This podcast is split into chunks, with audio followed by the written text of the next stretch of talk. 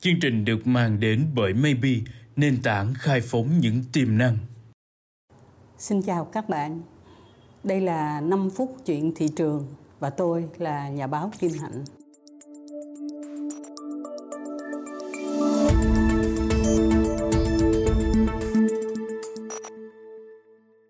Câu chuyện của ngày hôm nay là: Hội ngành hàng ơi, bạn đang ở đâu?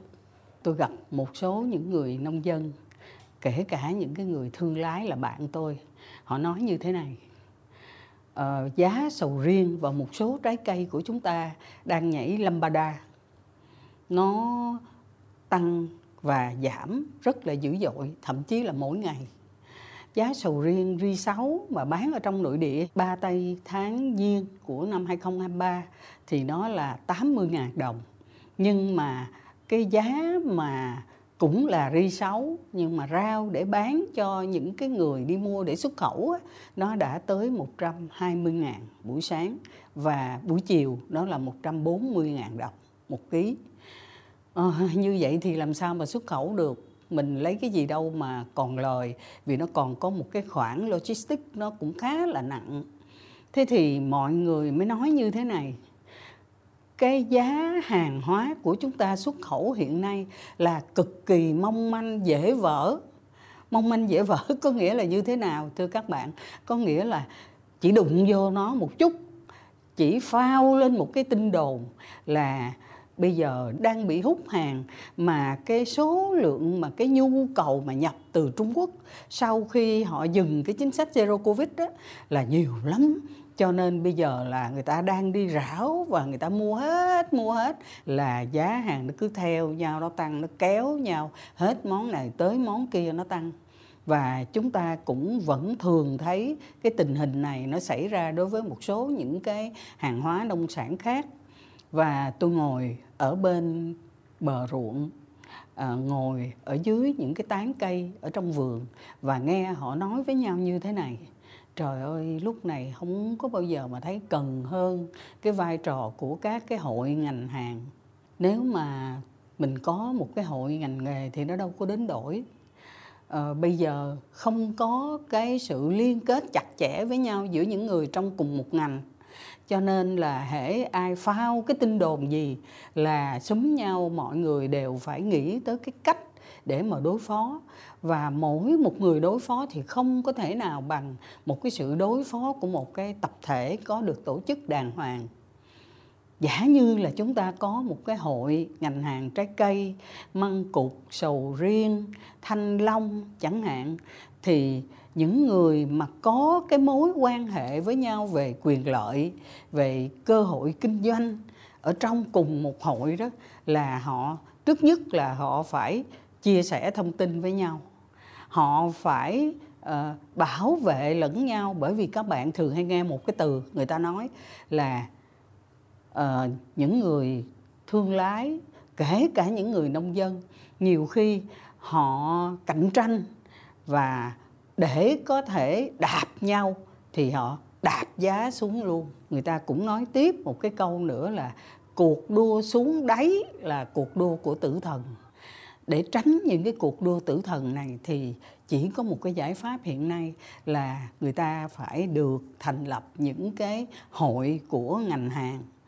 Hội của ngành hàng nó sẽ tập hợp tất cả những người ở trong cùng một ngành hàng. Họ chia sẻ thông tin, họ chia sẻ trách nhiệm, phải bảo vệ lẫn nhau. Và như vậy sẽ không có cái kiểu mà đi vòng phía sau để đâm sau lưng chiến sĩ. Cũng không có cái kiểu là tung tin để rồi tự mình đi ra phía trước mình thủ lợi. Quan trọng hơn nữa là trong cái hội ngành nghề á, phải có những cái quyết định chung. Ví dụ như là quyết định uh, đi đến một cái thị trường nào đó cùng chia sẻ với nhau một cái cơ hội, hay là quyết định là một cái khung giá nào đó, chứ không có những cái anh mà tự ảnh ảnh hạ giá một cách mồ côi lạc loài được.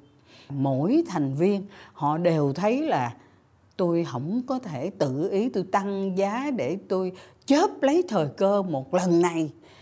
Tuy tôi mất thời cơ của một lần, nhưng mà tôi sẽ được ổn định lâu dài, và cái sự chia sẻ trách nhiệm của tôi ở trong cái hội ngành nghề đó nó sẽ giúp cho cả cái ngành của mình nó ổn định.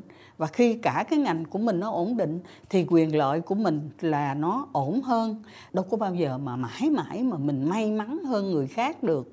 Nhất là khi mình cạnh tranh nó không có ngang bằng, nó không có công bằng, nó không có fair play với lại những người ở trong cùng một ngành với mình. Tôi vẫn còn nghe các bạn ở trong cái khu vực sản xuất, nhất là các cái nông sản tươi, họ vẫn đang thiết tha kêu gọi. Tôi có nói với họ là, ví dụ tôi biết ở tỉnh Đồng Nai họ có làm ra hai cái hội, một cái hội là hội về nghề uh, gốm sứ thủ công mỹ nghệ, và một cái hội nữa là lâm sản và chế biến gỗ. Mình cũng có nhiều hội đó các bạn, nhưng mà những cái hội của mình đó thì tôi nghĩ là nó có hai chiều, tức là những cái người mà phụ trách hội á, là không có hết lòng uh, chăm lo cho quyền lợi của hội viên, và cái người hội viên người ta không thấy cái quyền lợi người ta được chăm lo thì người ta không hết lòng với hội. Hai cái chiều tương tác này với nhau càng ngày nó càng khiến cho hội viên rời xa hội. Ở đây là tôi chỉ nói về hội ngành nghề thôi nha. Tuy nhiên, chúng ta vẫn mong là có nhiều hội ngành nghề hơn, và cái việc mà giúp nhau để tăng cường cái sức mạnh cho những cái hội này bằng một cái bí quyết thôi à, là anh phải làm sao anh bảo vệ được quyền lợi, cái lợi ích của thành viên, hội viên của anh. Chúng ta mong đợi trong cái cuộc cạnh tranh càng ngày càng căng thẳng sắp tới, uh, R C E P cũng đã được thực hiện cũng khá lâu rồi, và cái uh, C P T P P hay là E V F T A của thị trường châu Âu, C P T P P là một cái hiệp định đối tác xuyên Thái Bình Dương. Tất cả những cái uh, cơ hội từ những cái hiệp định thương mại này nó thúc chúng ta không thể trễ hơn nữa, ráng mà xây dựng cái hiệp hội ngành nghề để mà bảo vệ nhau và bảo vệ ngành của mình, cũng như là góp cái phần thắng lợi cho cái nền kinh tế. Và câu chuyện của chúng ta hôm nay đến đây xin tạm dừng. Xin hẹn gặp lại các bạn trong năm phút tiếp theo.